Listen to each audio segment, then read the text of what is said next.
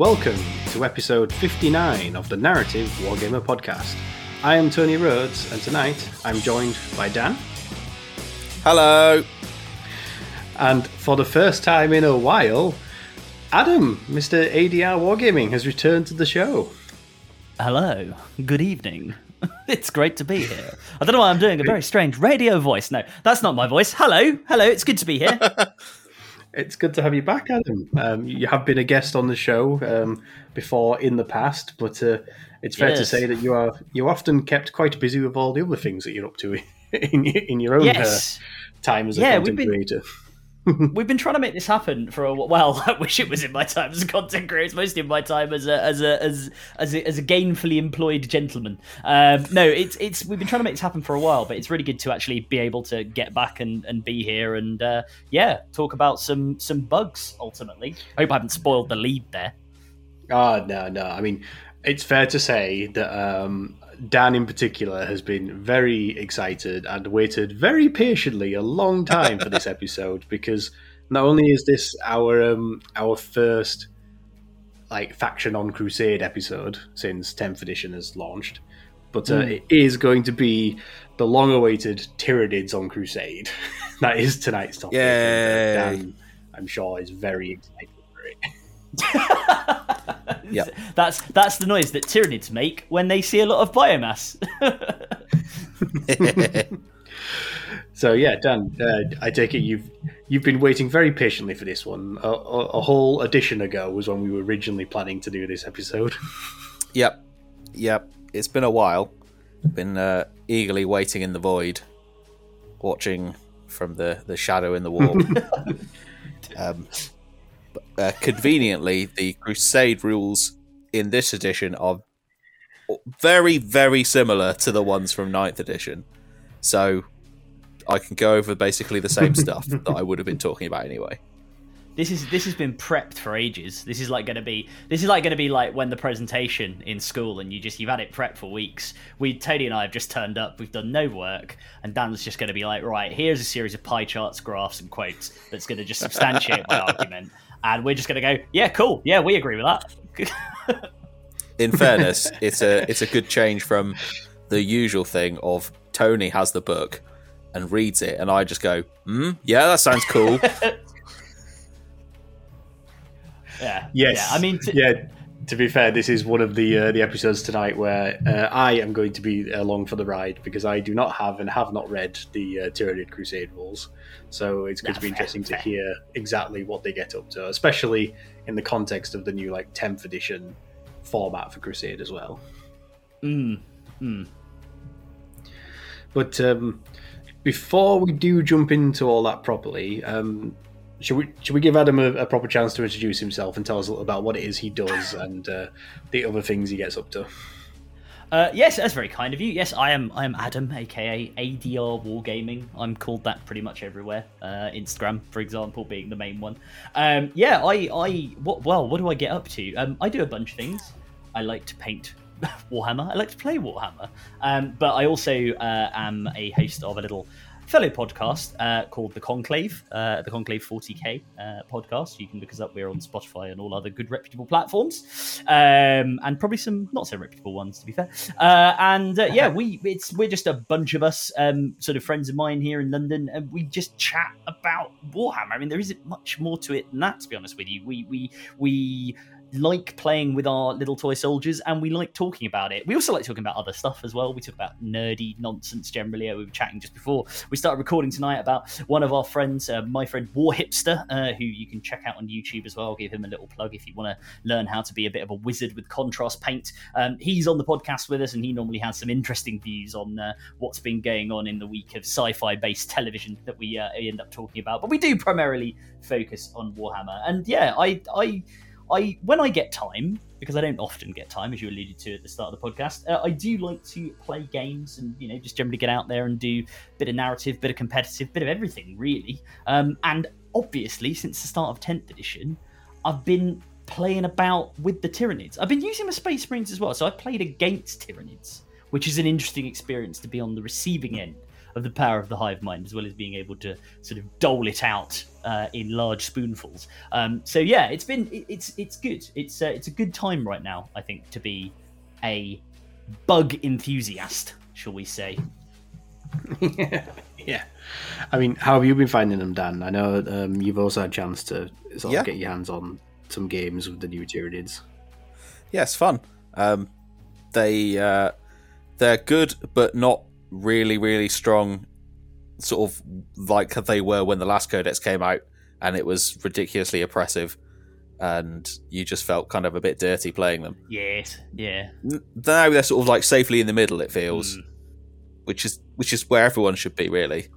I mean, yeah, they they're definitely yeah they're, they're definitely like a mid uh, uh, not mid tier makes them sound a bit rubbish, and they're not.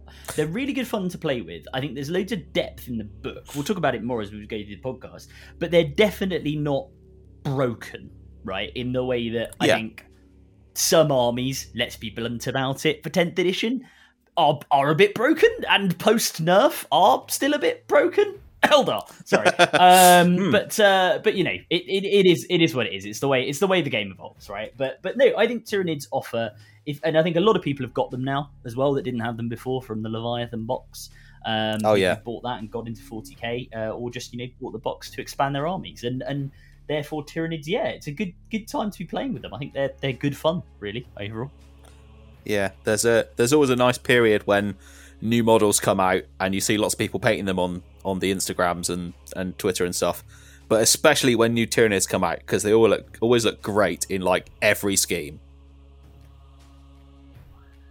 And you know what? We should we should say as well, Tony. Sorry to jump in with another plug, but it's not a plug for me. Kind of a plug for me, but it's also a plug for Dan because listeners of the Narrative Wargaming podcast, if you are a Tyranid person and if you have painted your Tyranids using any shade of orange and you want to join the hashtag Orange Carapace gang, which Dan and I are Yeah. proudly members of, then get it on the Instagram, tag us, hashtag it, and we can all join together and you know turn Space Marines into soup or whatever it is we do for fun. Orange soup.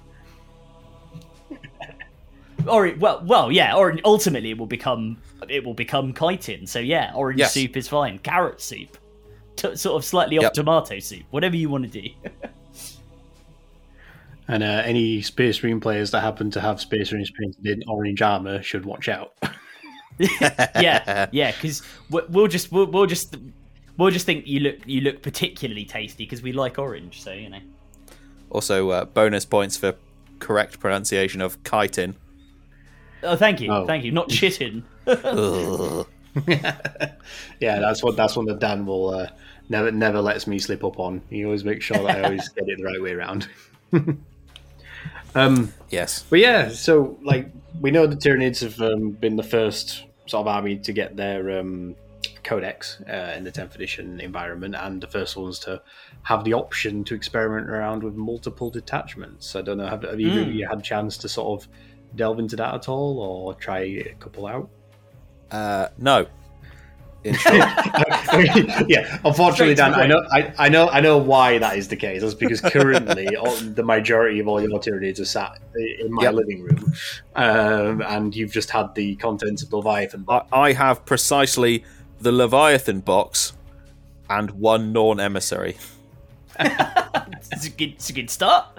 Um, I, I, so I've, I've, I've actually only played a game with Invasion Fleet. Um, a couple of games actually with Invasion Fleet, because obviously Index Hammer was a thing. Um, I've built a list with the um, Vanguard Onslaught as well, um, and sort of played around with the idea of taking that. I haven't had a chance to run it on the table yet, so it, I, I would like to actually get that going at some point because I'm in a couple of again don't get a chance to play very often but when i do i'm in a couple of sort of campaigns with friends of mine uh, in, in different gaming groups in london including guys from podcast actually. So um so yeah so uh, one of one of those i'm playing i decided to literally just i was like i'll just do the two armies that i've sort of been you know building out of the box. So one of them i'm space marines and in the other one i'm tyranids. So uh, in the Tyranid one, I will end up using at some point Vanguard Invader. Um, but I- but I think I think the options are really good, right? I mean, Yeah. my I don't know, Dan, you, you sort of had a chance to do some theory crafting, but like I think all of them, apart from maybe Crusher Stampede, um, which is probably suffering from the existence of Crusher Stampede. And I say this, I hold my hands up as someone who took Crusher Stampede to a team tournament as well uh, many eons ago when it became a thing. So I'm guilty of, of being that guy. Um, but uh, but yeah, I think it suffered a bit from what Crusher Stampede was before. Uh, and it's it's come you know it's it's it's hit it's been hit hard shall we say still usable still cool still good fun if you like big bugs but from like the whole you know let's be all optimized and competitive point of view probably not the best one but they are all still fun, I would say. And if you're playing a fun game and you want to use your big bugs, take your Crush Stampede. Go for it, man. Yeah. It's still good. Yeah, I, I definitely want to try all of them at some point. Uh, Mm. They all seem fun and flavorful. I've I have heard it's- that like none of them seem bad. yeah, Yeah, no, none of them are bad. none of them seem really, really good either, which is nice.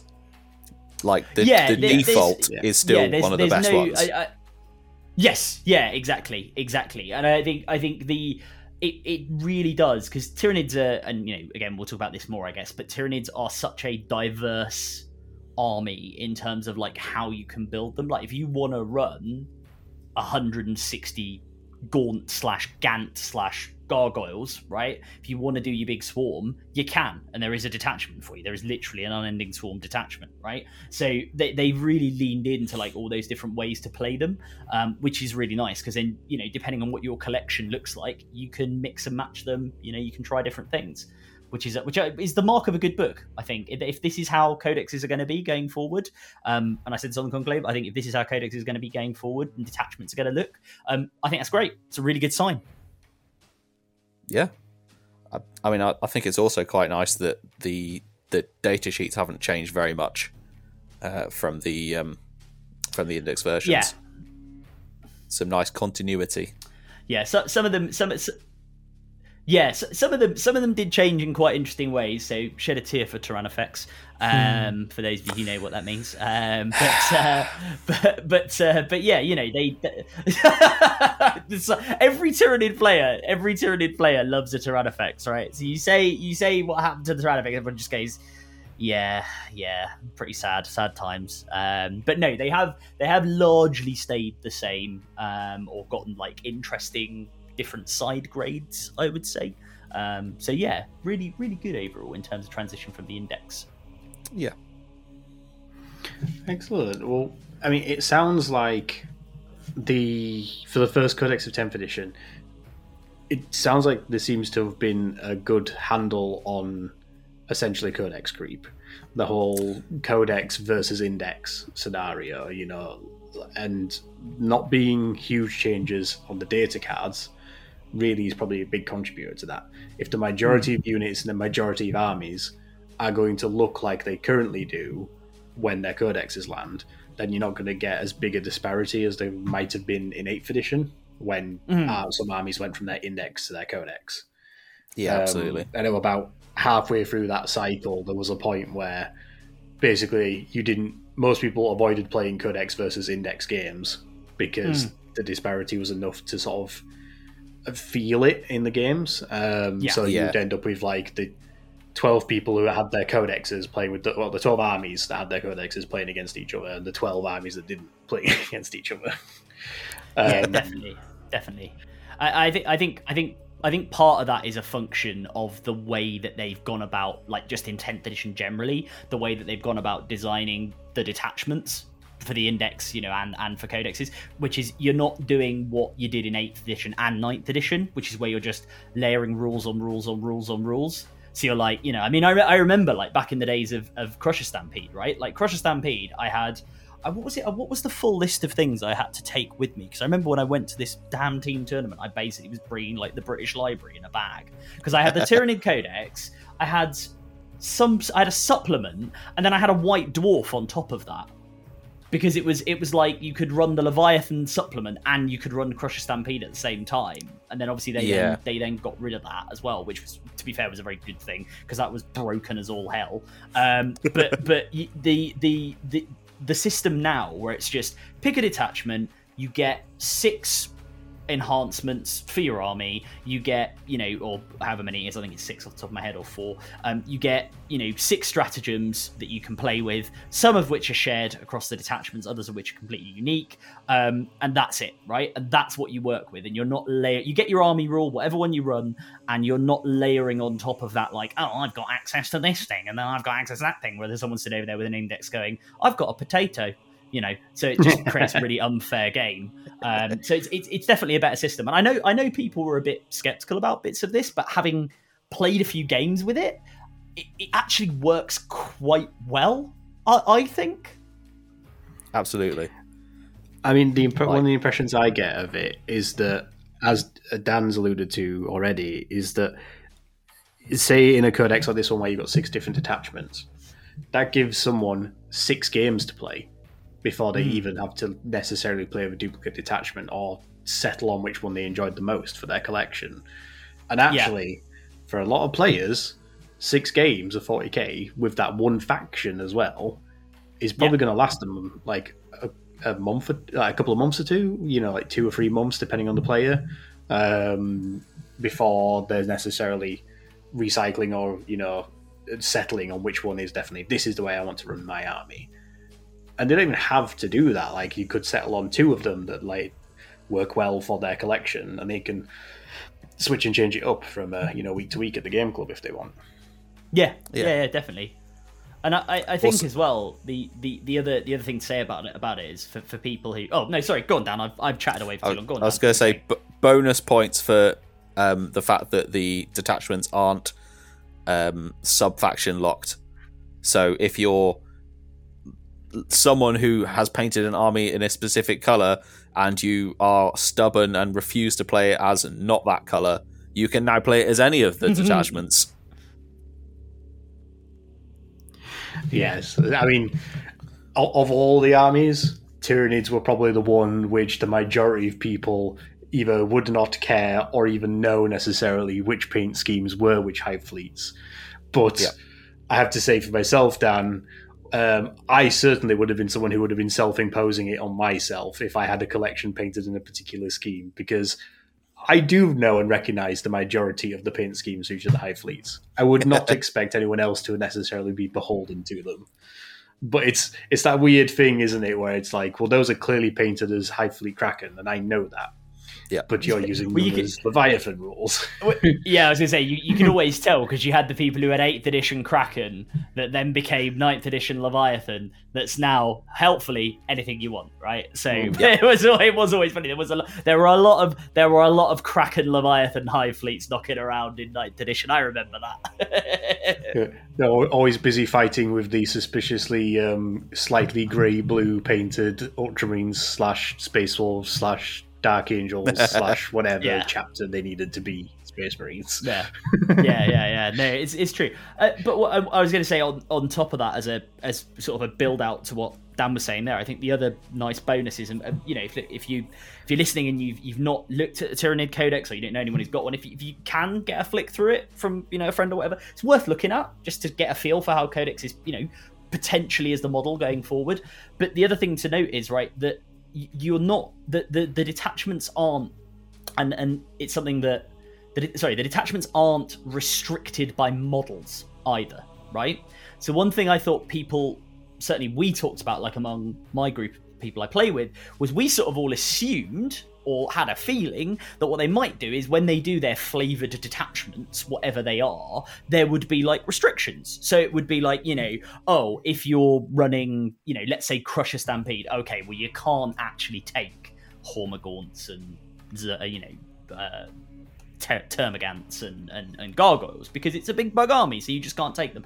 That's not how they've done it they've actually done it as no, you can still use any of the units. It's just that the the detachments work do certain things on to keywords, right? To certain keywords which certain units have, and that makes them you know a bit better in that detachment, or they do additional things.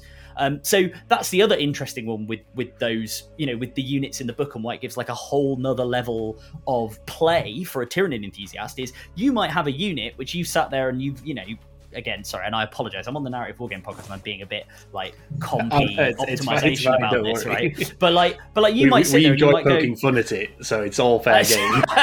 It's legitimate. But but you might go, you might sit there and you might go, oh, do you know what? Gene stealers. Oh, they're a bit they're a bit pricey when I look at my list. Oh, I can't fit some gene stealers in. And then you look at the you know the Vanguard onslaught detachment where they've got the Vanguard invader keyword, so they get additional benefits, and you go, oh, suddenly, do you know what? They're actually really worth it in that. So I'm going to take them. So it encourages you to to, to not be like to, to, to kind of go back on a little bit of what I said there and sort of, you know, to, to, to lightly, lightly mock the competitive optimization world, I think, you know, those tier lists that everyone does, where they do those tier lists Yep. where they're like, this unit is the best unit and this unit is the worst unit because reasons, right? Those are way, and to be fair, the people who do them that I've seen do them, you know, other content creators have said this, so fair play to them, or the good ones have, is they're actually a lot harder now because it's really, there's so Mm. many more ways that like units in the Tyranid Codex can work. It's really difficult to go, nah, this one's actually just bad, right? I mean, don't get me wrong, there are Yeah. a few that fall into that category, but overall, you've like, oh, arguments like- actually, How good is a gene stealer? Well, the question is, what detachment is it in? Yeah. Yeah. And also, what are you are you are you giving it? Are you putting a brood lord in there? You know, can you attach things to it? Right? It's like Hmm. it, it just means it's a lot more. The whole thing is a lot more fluid, which actually I think. For all you know, to, to, to think about your comment about like armies painted as armies or whatever, and you know, sort of people talk about removing the flavor a little bit, right? Because one of the one of the I think the arguments given against the way they've done it with the you can paint it however you want rule is that people said, "Oh, well, hang on a second, that's moving, that's taking away some of the flavour of, of you know the the, the the the fluff behind the, the the codex." It's like, but actually, it's not because now you can do so many combinations and so many things, and you know, make, make stuff do the thing that it does in the na- in the fluff in the narrative in a given detachment Yes. if you want to. It actually lets you be a lot more creative, right? Lets you be a lot more creative. It does, and I think that's great. Um, in the sense that yeah, people can do whatever they want. Like I've been locked into Death Skulls since they introduced sub factions back in Eighth Edition. Nice. Now that uh, has come and gone with its various bonuses over the years. I, I, I, I still really enjoyed my six up invuln throughout Eighth Edition on just everything, and I do really enjoy the fact that Ramshackle in the new 10th Ed of Orks is just six up invuln on all the Ork vehicles. It feels Yeah. like I'm halfway back to being a Death Skull again. but I like the fact that when their codex rolls around, if I want, I'll have the options of doing a speed war and not feeling like I'm missing out on some of the benefits because I'm not playing with as Evil Sunz. Mm. Like my speed war will be just as legitimate as an Evil Sunz one. yeah, Um, exactly, exactly. I can do I can do a, a shooty list, don't we? Just as valid as a Bad Moons one, and so on. Yeah. So that is great. But to um to return to our poking fun concept at some of the uh, the di- dissonance that you can get sometimes when it comes to uh, the freedom that's now been unlocked by this new method with army lists. Essentially, what you're now looking at is free components. You're looking at um, models that you physically can take, um, the paint scheme in which they are painted in, and the detachment in which they are pulling the rules from. Mm. And the, the the most wide ranging flexibility we have of this at the moment is the Space Marines because they kind of have multiple detachments already via the larger sub factions, things like the Blood Angels, the Dark Angels, the Space Wolves. Sure. Yeah, true. Yeah, yeah. Yeah. Um, and now, Space Marine players, feel free to correct me if I get this wrong or my understanding isn't clear because I'm not a Space Marine player, so I have not in depthly read the rules. But obviously, a lot of those chapters and factions have unique units. You know, the Dark Angels have the things like the Raven Wing and the Deathwing Knights, the Blood Angels hmm. have things like Sanguinary Guard and Death Company.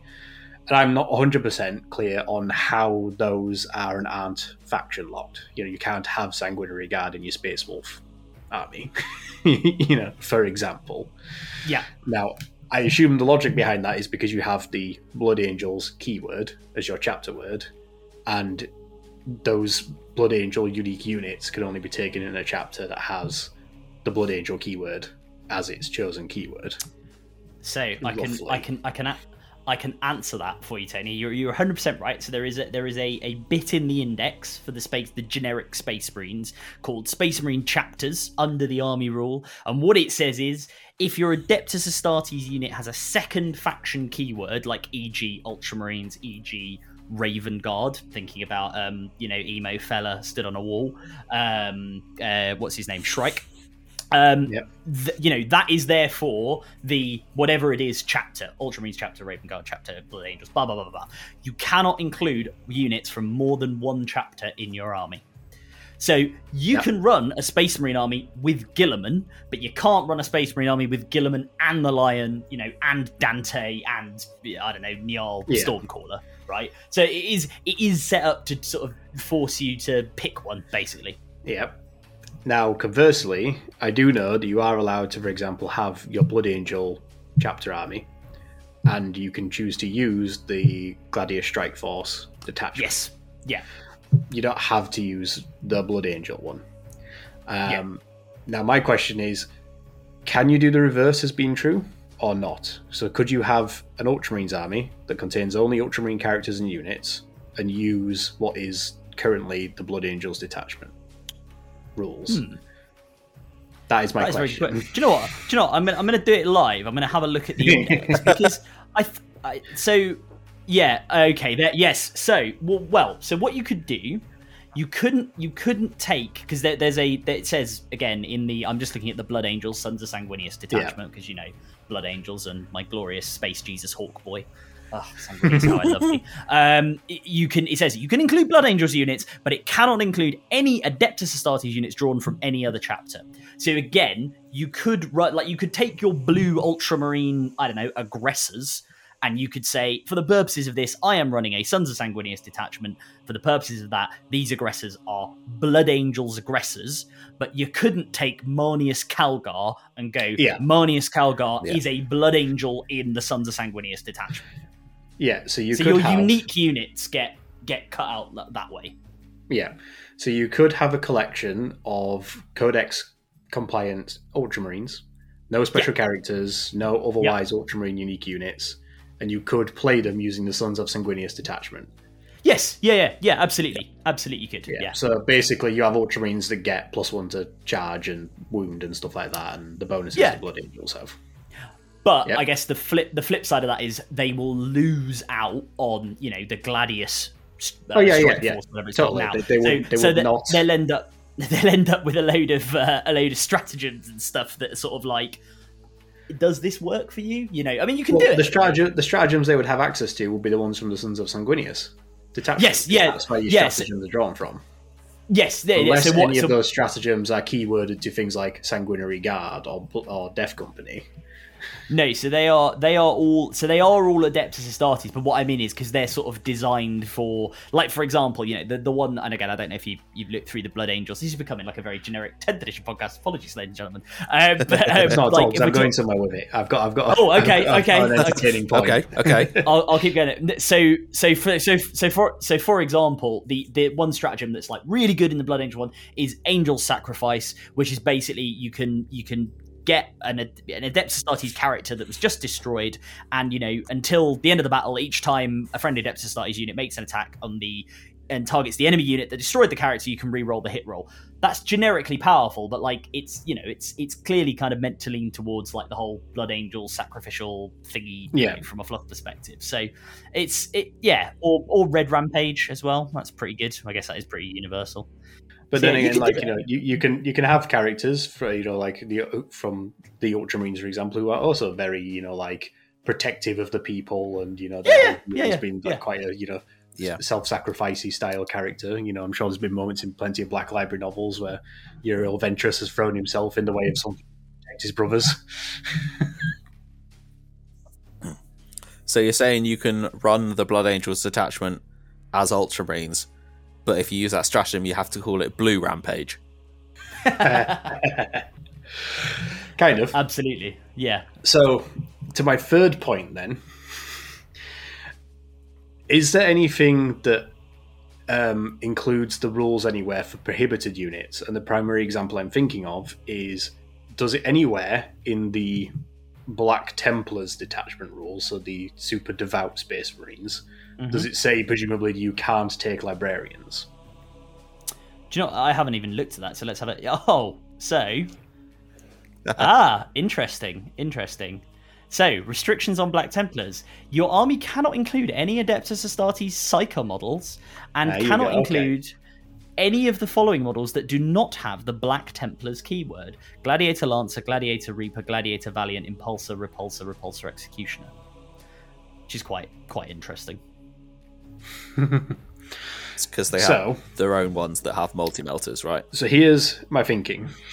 Yes, yeah, yeah, Yeah. See, I guess, but I guess, I guess, short of modeling that on them, there's no. Yeah, well, I'm guessing Yeah. they've got their own data uh, data cards because they'll have different weapon options. The only Yes, difference yeah, being yeah. that they can take a multi melter. melters. Yeah, yeah.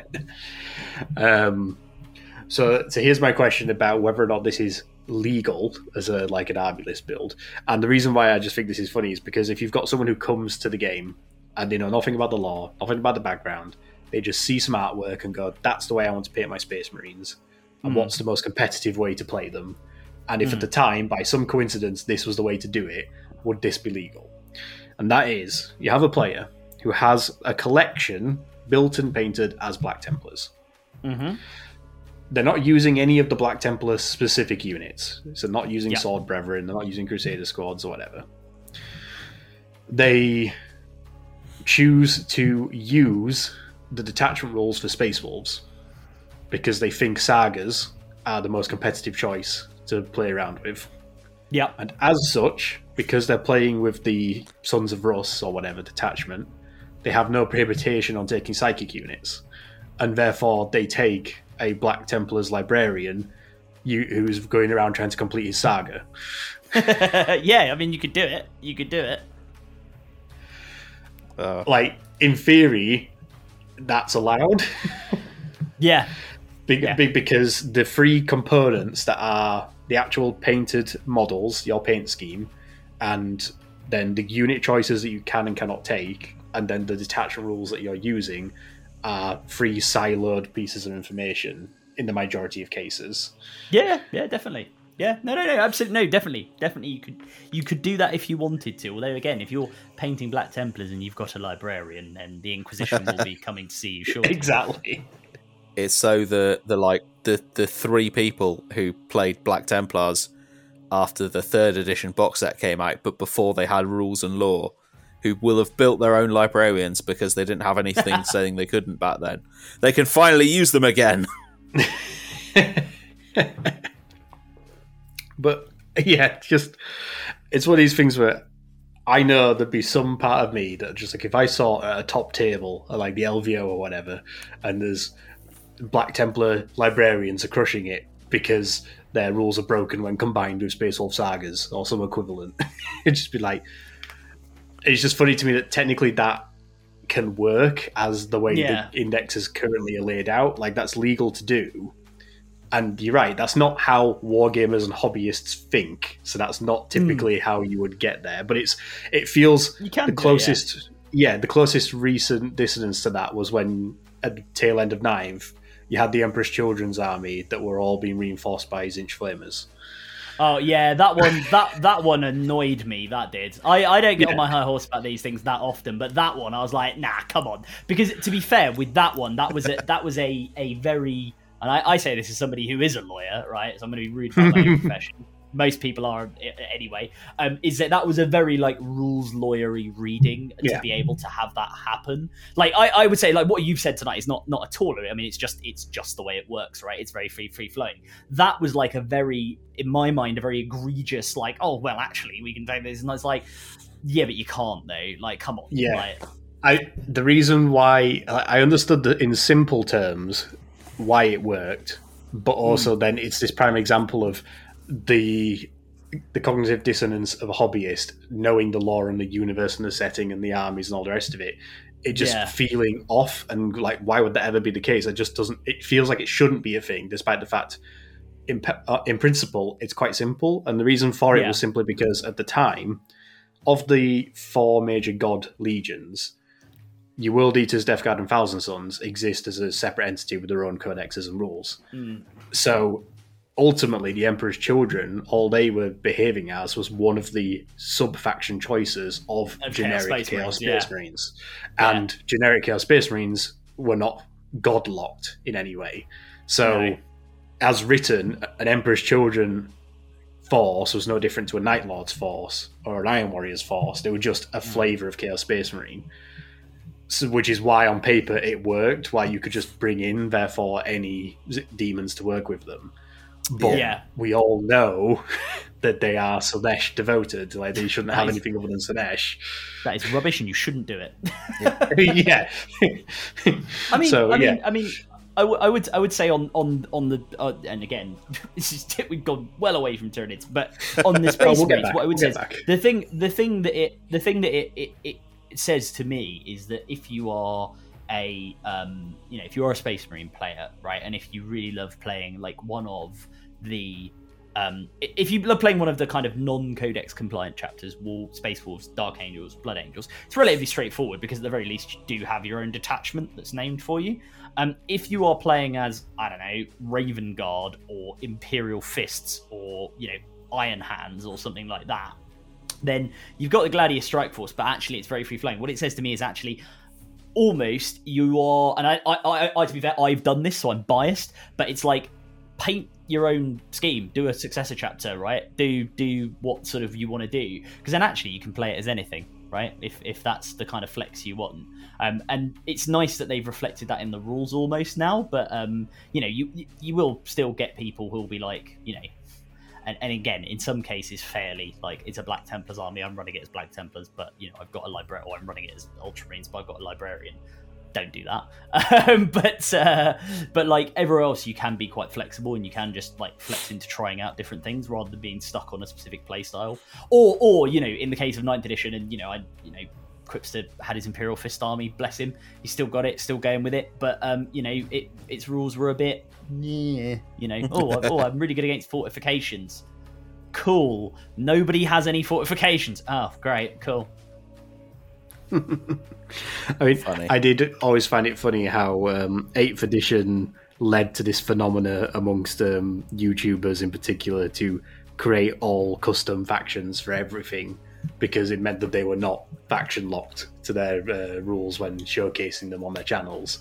And that's where things like the 13th showed up on Winters and um, Yeah. the you know the Obsidian Dragon showed up on Tabletop Tactics and so on. But now, Yeah, yeah. anything can be anything, and that's not a necessity. Yeah. But also at the same time, those same factions are free to do whatever they want and be whatever they want, and it's great. Yep, no, absolutely. But speaking of factions doing what they do, uh, perhaps we should tangentially pull this back towards Tyranids. Back to Tyranids, yeah. right. so um, yeah, yeah, this is this is where Dan it's Dan's time to shine. So um, it's just worth mentioning that uh, obviously we've not as yet done an in-depth episode or anything on Crusade as a whole in 10th edition. And funnily enough, one of the reasons for that is because fundamentally it hasn't really changed, which is a good thing It's the very simple. core concepts of how you build yeah the core concepts of how you build um, an order of battle and then pick armies for your games and they earn experience points to earn battle honors and can suffer battle scars that's all the same um, obviously there's new updated things for like the battle scars and battle honors and options and some of the language has been updated to reflect that the game is now played with points instead of power level, even though it's very much a power level adjacent system and we love it. um, the fact that we don't specifically have warlord traits, relics anymore, so instead the language talks about taking enhancements um, on your heroes and so on. So it's the requisition point system is still there, and that's how you upgrade and enhance and expand your crusade force. So I'm sure we will perhaps touch on this more in future episodes as well, but yeah. the concept of crusade remains um, core to what it was in 9th edition and we love that about it and in particular dan's probably going to launch off now on his long-awaited presentation about Tyranid on crusade rules because similarly well, they've not massively changed um, from Yeah. their 9th edition iteration and Hmm. that's uh, that, that is encouraging because hopefully that means that a lot of the things we saw in ninth edition for all the factions will potentially be returning in some shape or form yeah. Uh, just to briefly go back to Space Marines, I guess it'll be interesting to see what comes out for Crusade in their book because they were the first, and it was pretty plain, wasn't it? this time. Yeah, it'd be nice to get something Yeah. for them that is a bit more interesting than just you can have a guy turn into a dreadnought. Um, then, then down the line, here's some pretty flag upgrades for your pretty flag. Yeah. And that's in White Dwarf or whatever it was. I think it was one of the Warzone Mm. books they added that. So, um, it's relevant to what I will be talking about that I think you can probably boil down the core changes of the Crusade rules uh, to they've tried to tone down the sort of massive power creep you get when you have loads of experience points. Um, there's a lot of little changes that mean you can't kind of like scale up your force as quickly.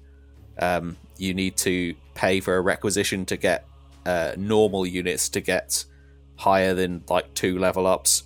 Um, when you get a battle scar, you instead of just lo- instead of just sort of losing some XP, you would lose a whole like level up. Um, and there's the new system where you get I can't remember what they call off the top of my head, but you get sort of bonus rules if you're playing uphill rather than just getting extra command points. Um, so there's a lot of stuff that make this they've tried to make it to so, so that uh, uneven levels of of experience in the crusade system aren't just like an insurmountable odds that that becomes relevant because this the uh, the sort of the Tyranid faction rules um, in ninth edition were kind of built in a slightly different way to all the others. Um, and they kind of encourage you to sort of cycle through units a bit so that you wouldn't just uh, like use the same few units and level them up like to the max rank and that's it. It encouraged you to swap out units for different ones in the book at different stages of the invasion stuff like that uh, and obviously that has carried on into this book but it's slightly less kind of relevant now than it used to be in terms of making it play differently to a normal crusade force i think if that makes sense cool.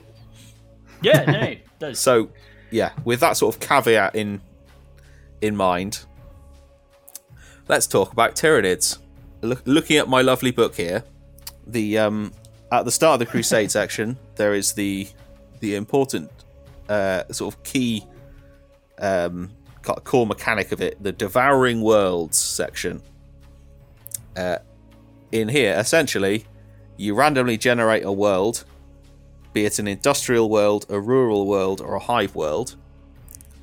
Uh, and then you work out how much biomass you can gather from that world and how long it takes in terms of battles played to do so. And as you progress through this invasion of of devouring a world, you go through three stages. Uh, you go through the invasion stage, the predation stage, and the, the consumption stage. Uh, and each of these stages requires a certain amount of battles played and a certain amount of biomass to get to the next stage. And each of the stages has a different set of special rules that can apply to your force while you're in that stage, uh, which we'll get to shortly. And okay. the the kind of like the key point of it is once you have progressed through the the three stages, you've devoured the world, and you get a massive load of biomass points that you can spend on loads of upgrades. Um, so you get this big sort of um, boost to your crusade force where everything you can get loads of loads of extra experience, spend loads of points upgrading various things, or just buy a whole load more points into your your uh, order of battle.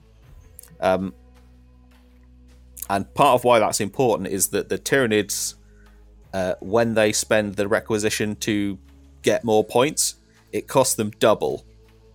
So the intent is that you don't do that until you've devoured a world, and then you get all the points from that instead.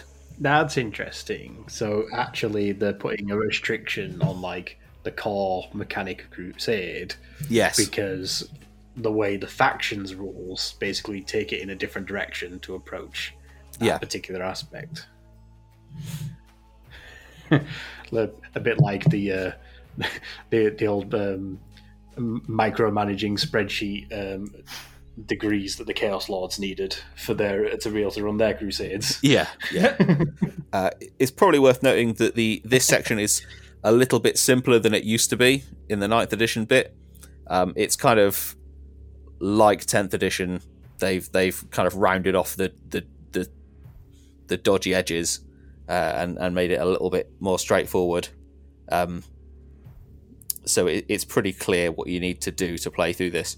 Uh, as an example, if you play if you're trying to devour an industrial world uh, in the invasion step you need to play 2d3 battles and accumulate three points of biomass to get to the next step once you get to the next step you need to play a further four battles and accumulate d3 points of biomass to get to the next step and then five battles three biomass. So the whole cycle is uh 10 12 games something like that. Uh, so i think probably for most people your entire campaign would be devouring one world unless you're playing a lot Yeah, that yeah, that sound yeah, like I say that sounds about right. Like if you're having a full length campaign and yeah, you play somewhere in the region of eight to twelve games in that time, yeah, you could imagine this. I imagine this would actually be a really fun mechanic to use against one other specific opponent. Like if you've got a regular uh, person that you play with, and they have their own crusade rules at some point, so perhaps Space Yeah. Marines in the near future.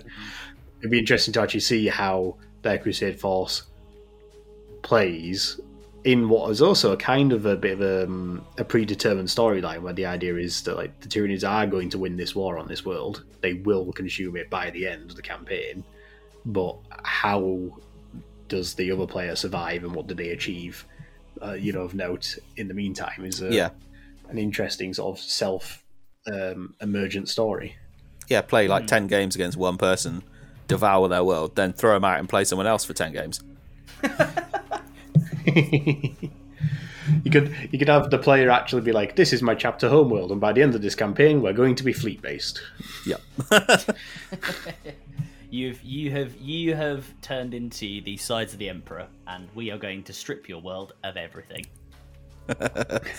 Ah, the Scythes of the Emperor. I've got bad news for you. Oh, you could, oh, you could do um, you could do it against an Eldar uh, army and like uh, do the fall of Craftworld Iyanden. So you start with a Crusade force where it's all like no wraiths and like all living Eldar, and then by the end of the uh, the campaign, the your Eldar army is mostly dead wraith guys. constructs. Yep. Yeah, Uh, Interesting. you Yeah. can you can you can take them to the uh, at the end of the campaign. You can as as once you've devoured their world, you can take them to Warhammer World in Nottingham, and you can show them the Doom of the Doom of Iyanden uh, diorama and laugh heartily as they weep little Eldar tears. don't don't do that. Uh, do that because it's it's really cool there. Yeah, no, I mean, do go to Warhammer World and do check out the dioramas. They are generally cool. Just, you know, maybe, maybe don't drag your, your poor friend who you've just beaten into the dust over 10 games to uh, to, come and see see the Doom of Iyanden. Yeah. So just to just to finish up this section, um, it's worth saying how you get the biomass points. Essentially, you get one every time you win. You lose one every time you lose, and then you can gather more through the agendas, which kind of in line with the sort of thing we were seeing in 9th edition, where the faction specific agendas give you bonus to the faction resource. Yeah. So, pick. I'm guessing things like pick a particular enemy unit and kill it for bio points, or Yeah. pick a particular objective, and if you hold it, get bio points. In fact, let's let's skip to the agendas now. Uh, that makes sense. Um, they are actually very similar to the the ninth edition ones again. Um, similar sort of thing, but just tidied up a bit. Uh, there's four, and notably because in uh, in tenth edition there aren't agenda categories anymore. You just pick two agendas, I believe. Uh, so you could pick two from the Tyranid section. Oh, really? That which is that nice. is a change that I wasn't. Yeah, that is a change I wasn't aware of. Yeah. so that is nice.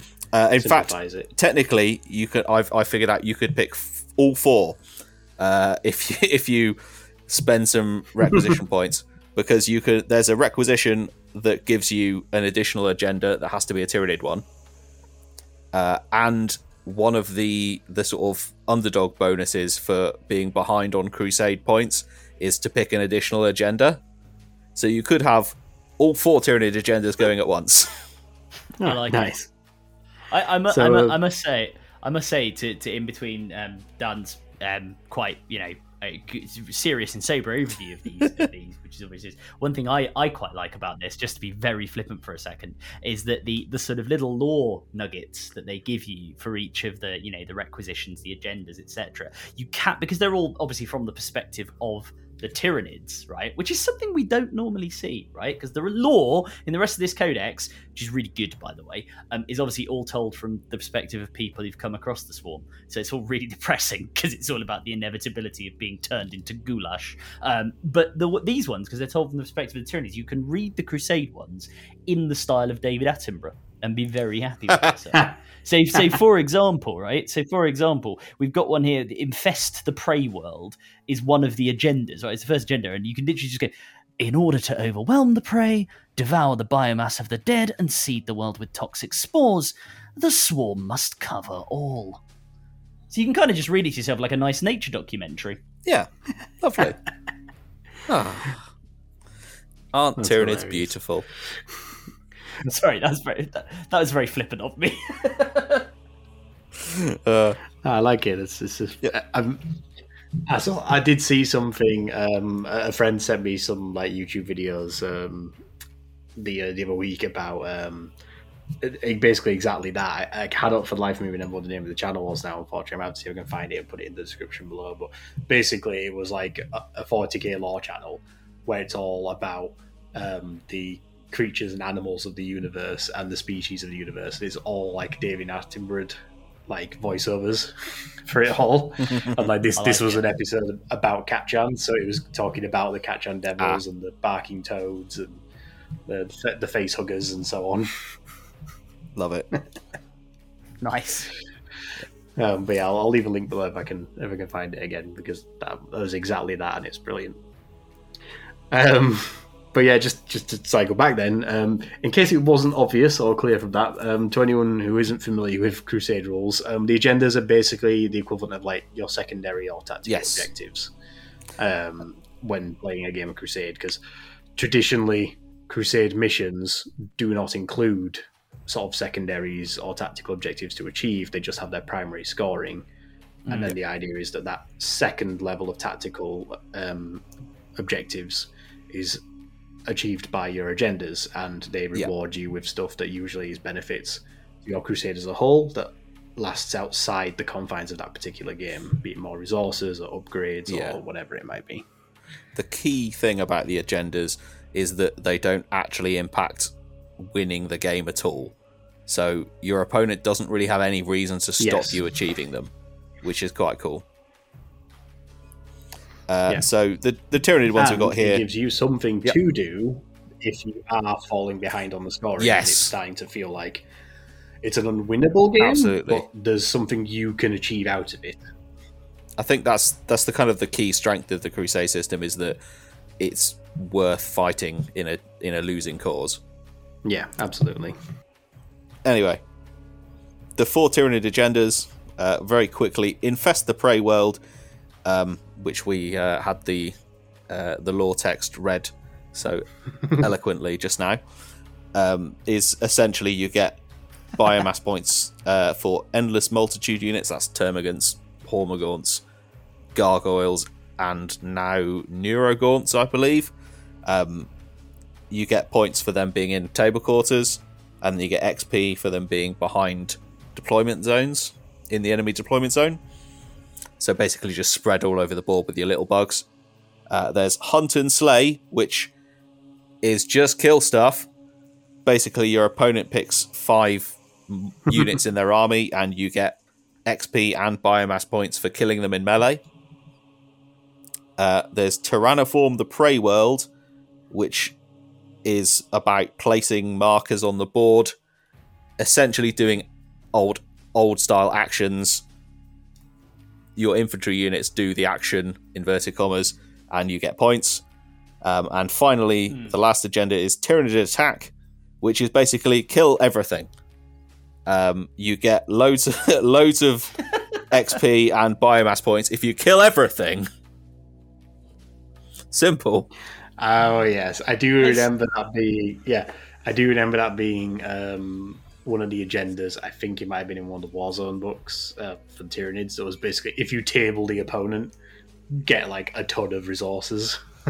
I, li- I like that though. That is that is nice and th- like it's good. They are really leaning into that that thematic. You know, that what the Tyranids do because that's the thing. They they just you're you're just food, right? Oh, you're in armor. You're tinned food, and that's it. Yeah. At the end of the day, there's no. It's part of the appeal of playing them. There's no there's no good or evil here. They're just hungry. The Tyranids are essentially just a very well evolved can opener. I'm I'm sitting here looking at a, a Carnifex that I've been playing about with, um, that I've got magnetized, and I'm doing the crushing claws, and so that was a very appropriate comment because it does look like I should just pop a pop a, can or a, or a bottle open with him. Yep. So we've got the faction resource, we've got the agendas, we've got the overall goal throughout the sort of the campaign. Yep. Moving through these stages to stages. So Hmm. what do each of these actual stages of invasion Right. mechanically do then in the game then? Here's the bit where I am a little bit sad. Uh, because I think this is the bit where it falls down a bit, if I'm honest. Um, it's a little bit disappointing. The ninth edition bit was better here. Um, I think they've. Uh, yeah, I don't think they've quite got this right. Um, but there's the invade. The starts with the invasion stage, uh, and you get the. So each of them has a special requisition you can use, and uh, like a caveat to get special extra XP for certain units. Uh, so the Vanguard one in the invasion section allows you to swap uh, two Vanguard Invader units in your order of battle, uh, like swap the battle traits from them. So if you've got a really well, really experienced unit of Genestealers and a really experienced Lictor, and you want to swap the traits around, you can do that with a requisition, which is like okay, but I, I don't know, it's a bit niche, if you know what I mean. I can't see myself using it. Interesting, but yeah. Yeah. Uh, and then you get extra experience points for the following units if they are end the battle wholly within your opponent's deployment zone. Uh, you get it for endless multitude units, Vanguard Invader units, and your Warlord. That all makes sense. You get XP for being behind enemy lines, basically. Um, yeah, I guess if you're run- Yeah. if you're in the Vanguard's invasion stage, you're running loads of Genestealers. They're gonna if you do well, they're going to end up behind enemy lines. You get extra XP. Makes sense. That that works. Yeah. There's there, there's worth worth saying there are the, the other nice thing about this is although those are keyword locked there are quite that that covers quite a few units Oh, yeah. the book because there are there are like a lot of units that have vanguard vanguard invader keyword is quite widely shared so you know it is it is your gene stealers but it's also like your winged hive tyrant or your uh what else Yeah. is there winged prime basically anything that's like fast or anything sneaky so neurolictors uh death leaper has it so if you want to Yeah. do something cool narrative like the death leaper's in you know because it can infiltrate it's behind enemy lines at the end of the battle as it you know rightly should be you're going to get your extra xp which is quite nice And I suppose at this stage as well, that's then like promoting two of the six detachments to be sort of like the ones to narratively Yes. use at this stage of the invasion. Because Absolutely. if you're if you're trying to achieve these objectives with Vanguard or multitude units, then if you want to be playing into that in your army build, you want to be playing into the Vanguard Yeah. or multitudes detachments. Probably worth Yeah, a little note here that in the 10th edition Crusade rules, you don't have to pick a sub faction. You, when you build the list, you decide which detachment you're using. So you can have your order of battle playing as multiple different detachments through the Crusade. which is really cool. Uh, but it does have the weird effect that you can have enhancements from multiple different detachments in your army, which is interesting. Yeah, I'd heard this. Uh, I'd heard this That is talked about on um, interesting, the Masters of the Forge podcast because they were talking a little bit about um, their experience playing some Crusade games, and um, the yeah the way that upgrading your characters of equipment now works is that you pick an enhancement for them, and then that character has that enhancement indefinitely, regardless of what detachment he's then included in in future Mm. Yeah, and the way so it does mean that you can end up with an enhancement from the vanguard detachment on a character who is then you're playing that game with an endless multitudes yeah, detachment army but that character still retains his vanguard enhancement. That's, And I, I, I was going to say, I'll, I'll say now uh, again, putting my my little my little uh, competitive uh, um, dunce hat on, right on the wrong podcast. That's quite spicy because there are there are certain enhancements in certain detachments in the Tyranid Codex in particular that are very good. And there are other Oh, ones yes. which are perhaps not so good. So you could you you could get some you you know to, to take an example out of this right if you were doing Istani as you say Vanguard uh, onslaught there is a, there is one in there that allows you to do the old like redeploy three units after you nose game first which is brilliantly powerful obviously. So if you have that for the rest of your crusades happy days. Yeah.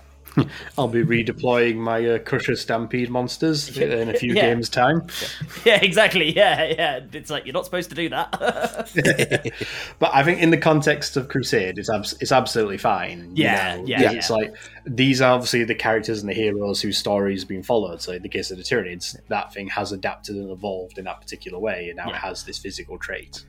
Also also how cool is it the idea that again like i'm picking on death leaper because it's such an amazing model but imagine having like a death leaper that's got that. You've got him to the end right he's, he's vanguard invader. You've got him to the end of the the the, the invasion stage. He's you know got all the xp because he's always ending up in the deployment zone and then you take him in the enemy deployment zone you take him in your next battles. You run him with something like crusher stampede. Well there's your narrative right there. He's been knocking about among the enemy for so long. He knows where they deploy. He knows where they are. He's using that intelligence as part of the hive mind and now telling your big bugs where to go Yeah. He's holding up his big red flesh cape, waving it around. He's doing his job. like like like the matador like the matador he is ah, that's why the Crusher Stampede are coming this way. Yeah. just herding a load of Carnifex. It's like the it's like a, it's like a scarier version of that bull run they do in Pamplona, Yeah. but with Carnifex. That would be awful. Oh dear. Imagine that through the uh, the street the streets of the Palace of Terra. Oh god. Oh, good. Um, on the subject of enhancements, it's probably worth noting that uh, they are limited in Crusade more so than relics and stuff were in the previous one, because each additional one costs more requisition points uh, than the last. So you, if you want to Ah. stack them up, it'll it's harder and harder to do so. Um, so they kind of thought of that. Oh, that's good. That's good though. Yeah, yeah. the, like the the crusade rules are feel like they've had a lot more thought put into them than the previous version As is often the way with a, a lot of their mechanics. which leads nicely onto the bit that didn't. So the second stage of the invasion of the of the um, devouring world is the predation stage sort of mid bugs or whatever. Uh, the requisition's pretty good. You can you can do it once per devoured world. Um, you select one endless multitude unit uh, and they get to have the infiltrator keyword or special rule. So you can just have a big unit of termagants or whatever start in the middle of the board. That's pretty good. And it's fluffy. I like that. Hmm. um, however the the second bit is i think i think this is actually a mistake this second bit here. The battle experience you get extra experience for uh, controlling objectives in no man's land with certain units. That makes sense. However the list of units is as follows Biovores, Exocrine, Haruspex, Hive Guard, Hive Tyrant, Pyrovores, Tyrannofex, Tyrant Guard, Warlord. Now, if you are a Tyranid veteran, you'll notice that all of those are things that come at the end in the consumption stage of the invasion. So why are they getting bonus experience here? Uh, and spoilers, that exact same list shows up in the consumption section. So I I think they've literally copied and pasted it wrong. Ah, okay, yes. That makes it sound like it's a mistake. Yeah, just forgotten to change it. Yeah, it wouldn't Hmm. surprise. It wouldn't surprise me. It wouldn't surprise me. There, there are. I I must admit, like as I say, great book overall, and and like this is a good example of it. So it's worth talking about. There are some things in the Tyranid book which are like you know, especially for as Dan rightly says, for like people who played Tyranids a lot, who know the lore. There are some things that are like a bit weird. Like so, just to pick two off the top of my head, right? Raveners, right? Digging warrior form bugs, wormy vermiform things. Not Vanguard Invader, right? Don't hmm. get any of that, which you would have thought the speedy, diggy guys kind of might. You know, maybe even the big ones like the the Mawloc and the, the Trygon. I mean, I can kind of see maybe why they didn't because it's quite powerful. But like, you know, the idea of them as the Vanguard Invader. But then also the other one, there's this Harvester. Uh, what's it called? Um, Assimilation Swarm. That's a Yeah. Harvester keyword. That's you know, in principle, really cool. It's like you know, it's the stuff that's eating things, it's producing spores that's got like three units that get the keyword, three or four units, I think, that get the keyword. And some of them make sense, like the Haruspex. But then the Pyrovore gets it, I guess, because he's eating stuff and turning it into, into you know, uh, flaming acid. I don't know. It, it's like some of the choices are a little, a little bit strange, right? Um, so, so there are examples of that. So I think The, this is the Pyrovore an- is Tyranid indigestion. yeah, yeah. He, he needs a Rennie, right? Fundamentally, is what he needs um, to help him help his uh, or you know that little that little fireman made out of the indigestion uh, medicine they always used to have on the adverts uh, that I won't name. um, but uh, but yeah, like it, I think it's one of those like little mistakes that maybe they have just copied and pasted stuff across. Yeah. Uh, sadly, because it's the Crusade section, I Well, feel we'll like keep they an eye out for that potentially in the FAQ then. I feel like they probably won't look at it in the FAQ because it's Crusade, so they'll just sort of ignore that in favor of fixing things that are actually broken when they come up. If you know what I mean. well then, perha- perhaps um, in your like local playgroup or whatever, of your regular opponent, uh, create a little short list of what is ag- agreed on as the mid-stage Yeah. creatures, which is probably basically anything that isn't included in the first list or the third list. Yeah, basically, it's like Yeah, I don't know. What would we- Warriors. What, what, what would we get? You know what? Let's let's let's do it live. Yeah. What would you go for, Dan? What would you include? Warriors. yeah, it would definitely be warriors of of the various sorts. Um, I think I think I'd put Carnifexes in that bracket as well.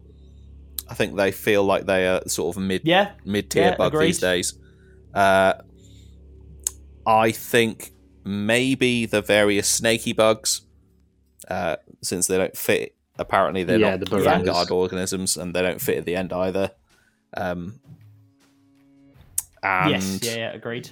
The I- um, the big flyers, like the actual aircraft equivalent ones. The Maybe. harpy and the Uh, hive crone. Yeah. I think Yeah. are they vanguard invaders? I think they might be. Oh, um, the um, The har- the harpy is yeah. The har- the harpy is a vanguard invader. The hive crone. I'm not sure off the top of my head. what about the um, the new emissaries Yeah. and the I- assimilator?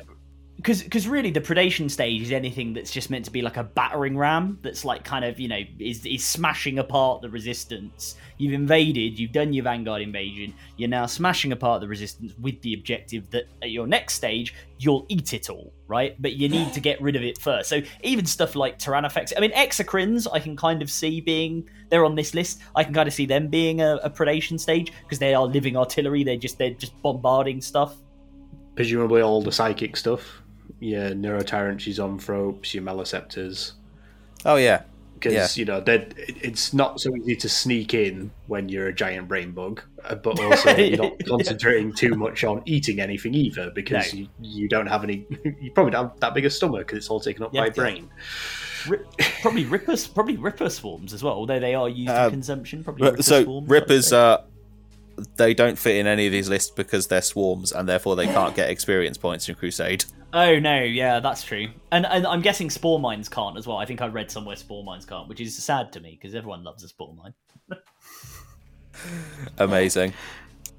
So, assuming that we created a little retconned list of things that should be in this detachment, then um, have we covered everything that like uh, not detachment even this stage of the invasion and we covered everything that they should in theory get or benefit from Yeah, yeah, more or less. I mean, like I say, the the requisition is is decent.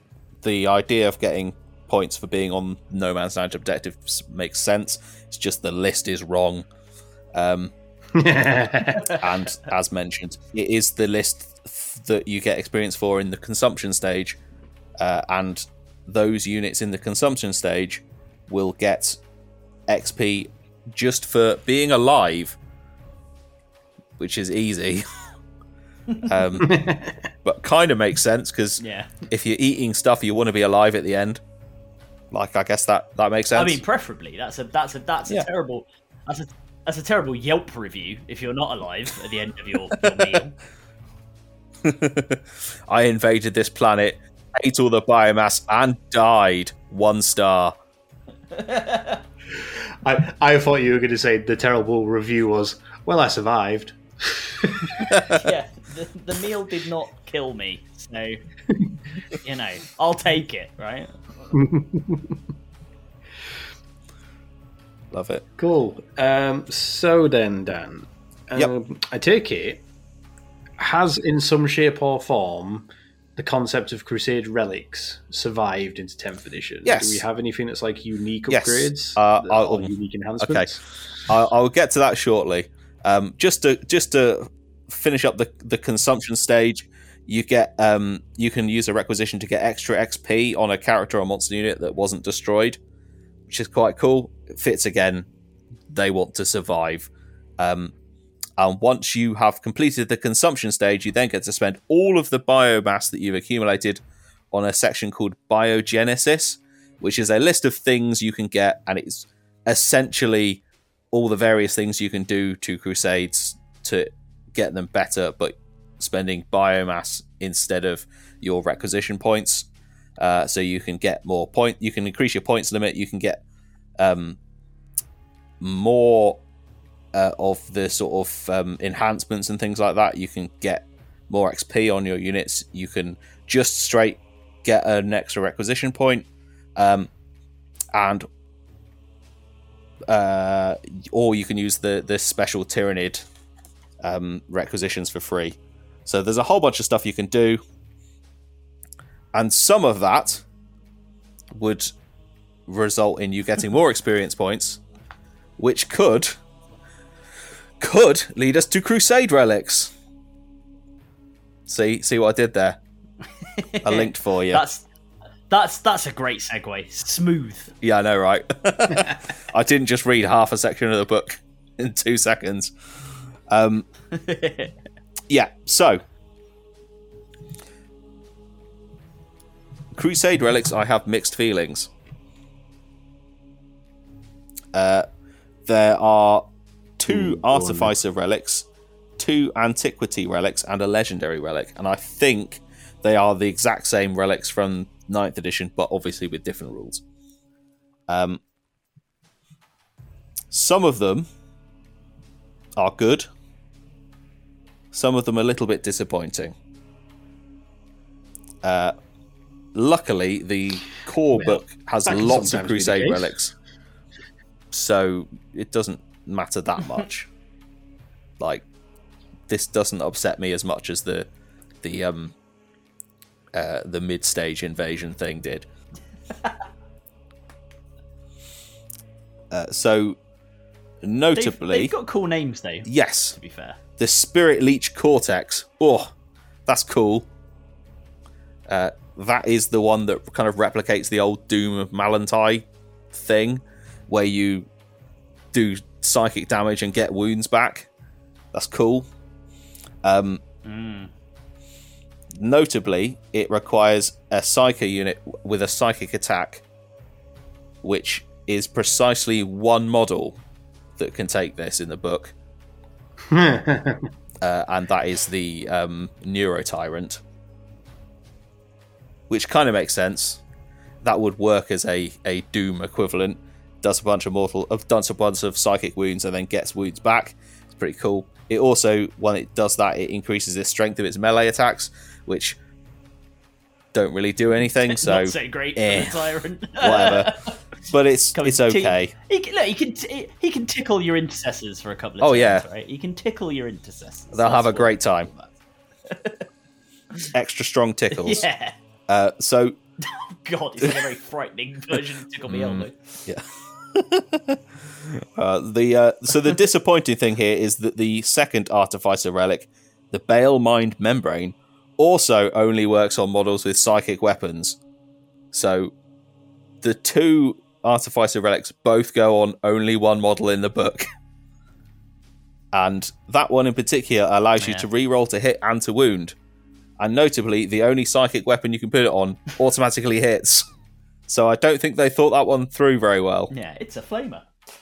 No, no. Do you know what this? You know what this suggests to me, which is interesting. I like. Let's do some extrapolation. Let's do Yep. some conspiracy theorizing. This suggests to me that there were there were other models, perhaps at some point during the drafting of this Yeah. of this book, that were intended to be psychic characters.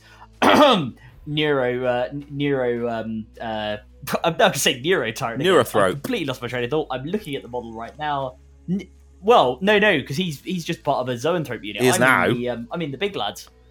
The Oh. um, yeah, yeah, yeah, no, but I mean the Oh yes, the, the um, they are. uh, the Norn. The Uh, they do have psychic weapons, but they are not characters, so they can't have the Crusade relics. They're not characters.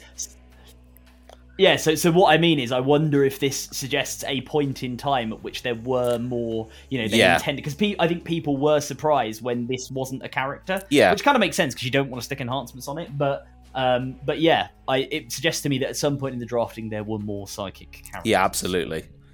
It, it feels And like it was. presumably, is is Yeah. the Neurothrope an actual like unit sergeant, and it's not a, just a character that gets attached? Yes. to Zoanthropes. Yeah, it doesn't it doesn't exist as a data sheet now. So it's just it's it's Yeah. a yeah it's a sergeant as you Yeah. say Because that just that might have been the case. You know, if originally it was something like you know your mech boy equivalent, where it's like it's technically Yeah. a character, it has leader, and it's clearly intended to always go with the unit it's supposed to go with. yeah Yeah. yeah, exactly It's, it's interesting thinking about it. It suggests that the Crusade rules were kind of written alongside the rest of the Codex rather than afterwards, which Good or bad, Yeah. I don't know. It's a it's a thing. We'll have to see how it plays out in other codexes.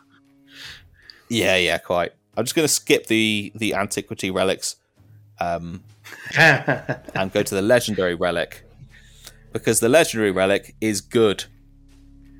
uh, this is the Norn crown, and essentially what it does uh, is that it gives you, you know, the shadow and the warp ability you can use once per game. Well, if you've got the Norn crown, you can do it twice. That's pretty good. Uh, it's like it's like the uh, the great uh, the chopper of the Great War for the Orks. He, here's this uh, Yeah. faction wide you know ability that's a big one use per game thing. Here's a legendary Crusade relic that lets you do it twice per game. Yep. But that's Good not all. Staple. It also Ooh, there's more. it also increases the range of friendly synapse units. Uh, synapse ability to nine inches instead of six.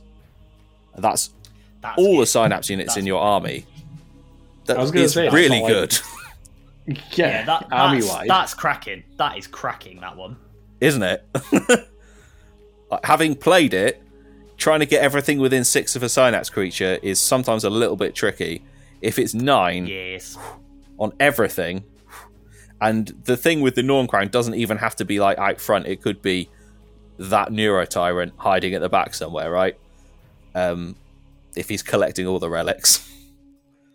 yeah definitely definitely Yeah, but then what use is he if he can't make use of his psychic attack with all those enhancements?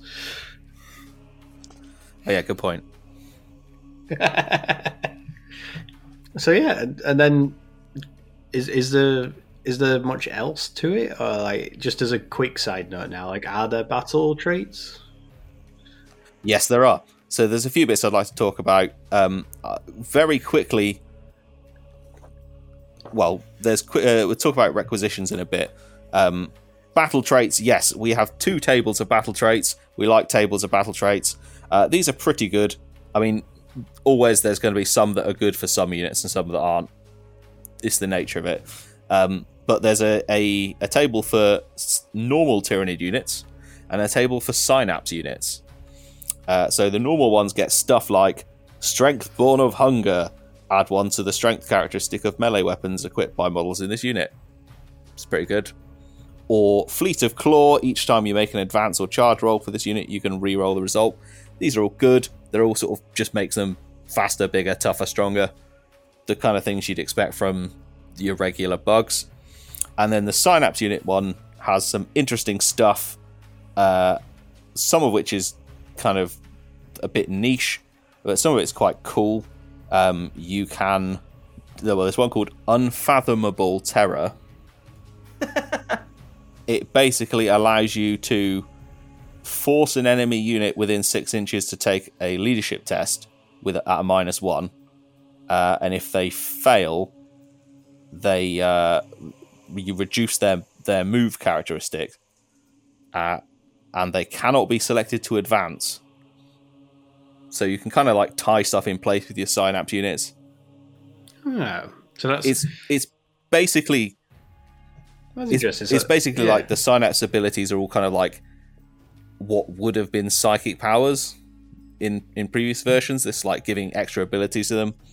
So it's quite cool. There's that sort of stuff. Um, uh, and and ones that are just like plus one toughness or whatever, which is obviously going to be good as well. Uh, yep. So kind of thematic selection of battle traits. Obviously, they don't replace the ones in the book. You can have them as well. Uh, so you can have a whole load of different things on your Tyranids. It's pretty cool. Um, the flip side of that, of course, is the battle scars. Uh, in in ninth edition, we saw that not every book had them, but Tyranids did, and they do again here. And it's the same split. There's battle scars for synapse units and battle scars for non-synapse units. Um, similarly, the non-synapse ones kind of uh, it, interact with. Uh, they kind of mimic the the core ones really. Uh, there's one that means you can't use stratagems on them. One that means, um, uh, like they have to charge the closest nearest enemy. That kind of stuff. Basically, if you have a battle scar on a non-synapse unit, they they go all bestial and feral and, and don't act the way you want necessarily, which is quite cool. Um, whereas the synapse ones, interestingly, they basically lose their various synapse abilities. Oh, Uh, the most fun one is casts no shadow, which means the synapse creature is affected by your shadow of the warp ability. So you have to take a battle shock test as well on that unit. Oh that man, is quite fun. like the idea of a Tyranid. Oh, I'm really scary. Oh, oh, scary. Yes, I've got I've, I've got a headache.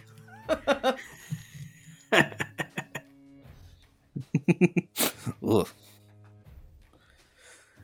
Uh, both of those tables for the battle scars have um, four results, and then five or six is roll in the on the core uh, battle scar tables in the Crusade books. Uh, so you can just choose to roll on this, and then you might get one of the the in the book ones. Uh, it's no problem there uh, again, kind of more results, not replacing the things in the core book, which is good. Yeah, nice. Um, so the the last bit, well, not the, quite the last bit. The last bit I sort of want to seriously talk about is the requisitions, uh, because this is kind of like the bit that has that feeling of cycling through units and replacing them uh, with like you know you burn your biomass and make more. It kind of has a nice feel to it that um, kind of sets the Tyranid Crusade apart from the others a bit. Uh, there is, as mentioned before, there's one that lets you take an additional agenda. Fair enough. Um, but the other three all sort of let you swap around your, your configuration within your crusade. Uh, there's there's one that lets you pick a Tyranid character and swap their crusade relic for a different crusade relic. which is quite cool because then, uh, for instance, you could have a legendary character and swap all their relics for legendary ones, which would be a bit a bit wild.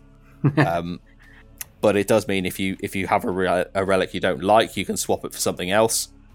If you have a relic that's like affects a weapon, that means you can't do a weapon enhancement on it. You could swap it for something else, and then you could do the weapon enhancement. There's a, there's interesting options there, and it, it just feels quite sort of fluffy. Uh, uh, and then we've got two that kind of affect the units and and the, the various things they have. Um, there is respawn warrior organisms uh, that allows you to pick a Tyranid unit from your order of battle that has no battle scars. It loses all of its battle traits, and you just select a new battle trait for each one it lost. So basically, you can just completely change the way that unit is set up. All, all of its experience gets turned into something else. That's pretty. Almost like it's a completely different unit. Yeah, pretty cool. Like It's quite leaning cool. Into that like regen idea. Yes, it's the ability to respec on the fly. Exactly. It's uh yeah, it's it's very Tyranids. It's an aspect of Tyranids that has been kind of ignored through most of the previous editions, but in ninth edition they started started to play into it a bit more. And, and, and then they nerfed it. yes, and then they took it away. Whatever. Uh, the final one is uh, synaptic bioregenesis, uh, which means you can. Which this is very interesting. You can select a synapse unit from your order of battle and replace it with a new synapse unit. Uh, you cannot purchase this requisition if it would allow if it would make you go over your total points. Blah blah blah. Um, the newly added synapse unit starts with the same number of experience points as the unit it replaced and immediately gains the appropriate number of battle honors for its rank.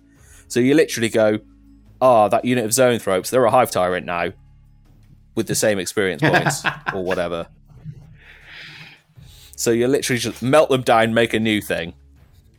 Yeah, this is the sort of traditional captain becomes a dreadnought or a Farseer becomes a Wraith Lord sort of equivalent upgrade. But because it's Tyranids, it's literally just we're going to turn any piece of uh, biology into this other piece of biology, but it retains its sentience. so it's Yeah. just been smushed up into goo and uh, kept alive and then reconstituted. Yeah. At one moment, my wife has Good walked in and has an important message for us. Nerd. Thank you. Nudes. We always get that at the start of the recording normally, but if she's been out, then she's taken her first opportunity to uh, give us that important public announcement.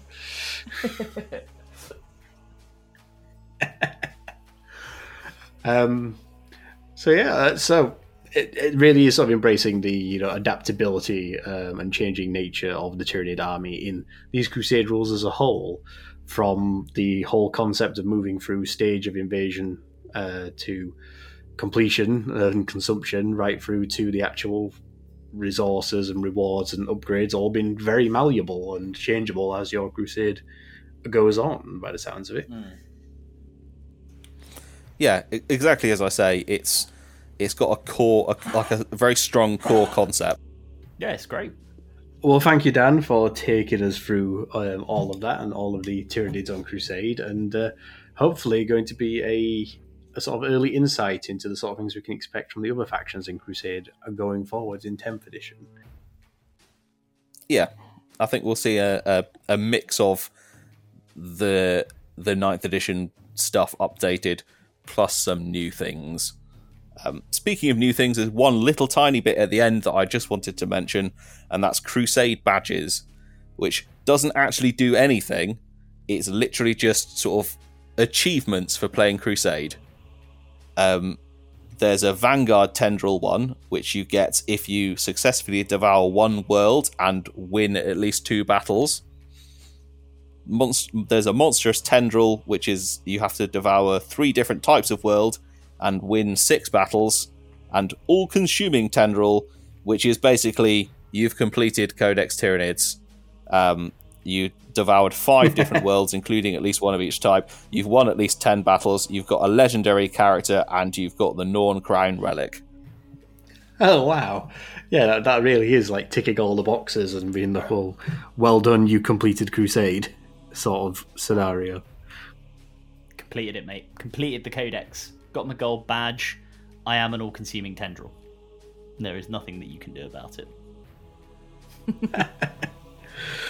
Well, yeah, I, I think I think with that we have perhaps also come to the end of and completed our podcast for tonight. I think.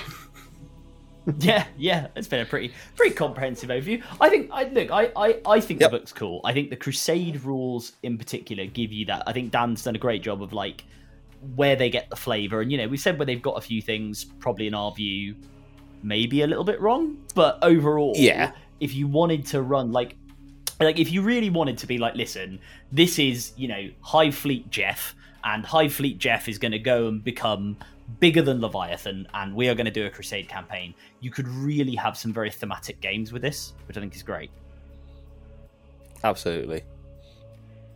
And you you'd have the crusade that progresses over time. Uh, units would go in and out of favor depending on how strong they get, and in the end, you'd have like a few core units that are really strong, and then a whole load of other sort of chaff units with one or two upgrades. Um, and it'd be really Yeah. cool. Which is which is very tyrannidy right it, it's very tyrannidy that's that's what Yeah. you have you have your core of your army with your, your super strong guys and then the rest of it is just you know mulch on legs that's going to turn you into more mulch on legs right that's the point Yeah. Like, I don't need my unit of 20 termagants to be a legendary unit in Crusade. Wearing the Norn crown, bizarrely, yeah. despite not being a character or a psyker. We're just we're giving it to a termagant because why not? I mean, they, they need all the enhancements they can get for those uh, psychic attacks that they have. Yeah, exactly, exactly. Ooh. But yeah, thank, thank you very much, Dan, for um, let's say going through all the uh, the Tyranid stuff with us. Thank you, Adam, for coming and joining us tonight, and uh, also lending your contributions to the Hive Mind. None of which are at all useful. I They am, are very am, entertaining. well, you know, I, I try, I try, but I am that slightly useless, uh, uh, you know, Neurotyrant that's that's that's being given a relic that it can't use. I think. He's very proud of it.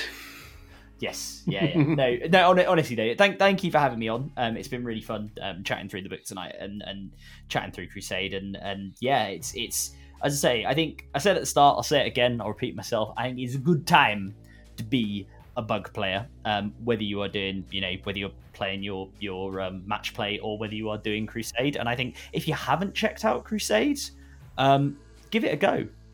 I, I'd certainly I did it in ninth. I had a go in ninth, and I think it did suffer from what you know certainly Dan alluded to with the whole like you know you just load up all your XP on one dude that becomes impossible to kill. Um, I think the classic one we always joked about Yeah. was like a, a, a space marine captain. It was like, what's his what's his fluff? Oh yeah, he's really good at everything. That's uh, that's what Yeah. he does. Um, and it's like it's like you know that that's fine. Do what you want. But like this this you know certainly the Tyranid one does lean you more towards as we've said like actually changing the units, actually kind of moving the, the, the swarm around and playing about with it. So I, I think you know let, let's let's see what they do with Space Marines. Let's see what they do with other codexes that come out. Just because then you've got other people playing with their own rules as well. But actually, it's probably a really good time to get a Crusade going and actually really lean into it as well. yeah. Yeah, I, I the completely final agree. relevant point on that is all the people who were saying that uh, in 10th edition they've lost a lot of the sort of fluff and the and the the narrative behind their armies with the changes to how detachments work that kind of stuff hey it's all here it's in crusade that's where it is Yeah, yeah. Exactly, exactly. It's always hiding in the places that nobody ever thinks to look, and that's why we're here. That that's why we're here with the Narrative Yeah. Wargamer podcast Yeah. to help people find where all the little hidden gems are within the edition and, And you- their codexes. And yeah, it's just it's great.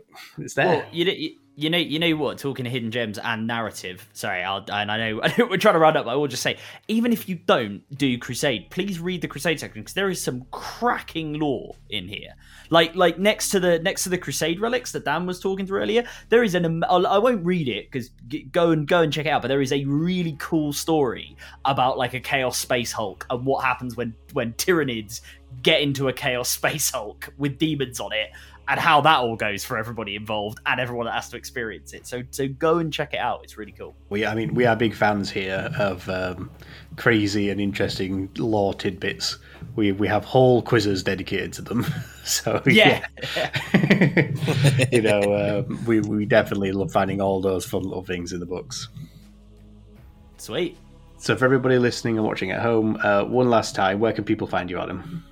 Uh, yeah, so I am at ADR Wargaming on uh, Instagram. That's probably the best place to find me these days. I'm also uh, a moderator on uh, War Hipster on the YouTube channel War Hipster, uh, run by my friend Josh, who is the War Hipster. Uh, so I'm usually in the chat there if I'm if he's streaming, or indeed appearing in uh, Tale of Many War Hipsters, his sort of painting video that we do. Um, once a month where people sort of are giving in their uh, their their painting models and we sort of talk about them generally celebrate them because my god you're all good at painting. Um, i will say that's the one thing that i, I get from that. Um, but yeah you can find me there. You can find me on the conclave podcast. Um, we do have an instagram at the conclave 40k but i'll be honest i haven't been keeping it updated. So probably best to uh, message me on uh, at adr wargaming on instagram if you have thoughts comments feelings anything you want to talk about because i love talking about the Warhams in all of its glorious forms. And Dan, how about you? Uh, if you go on your social media of choice and type in red toof or red underscore toof, you'll probably find me.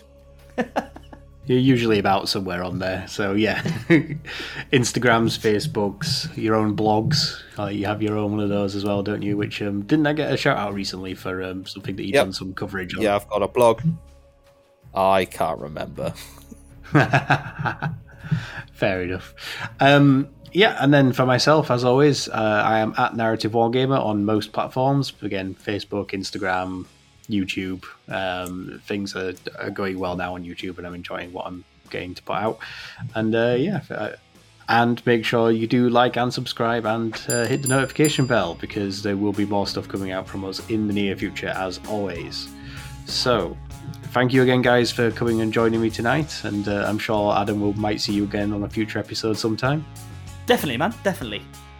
Until next time, guys, this has been the Narrative Wargamer Podcast, helping you to discover more ways to play 40k.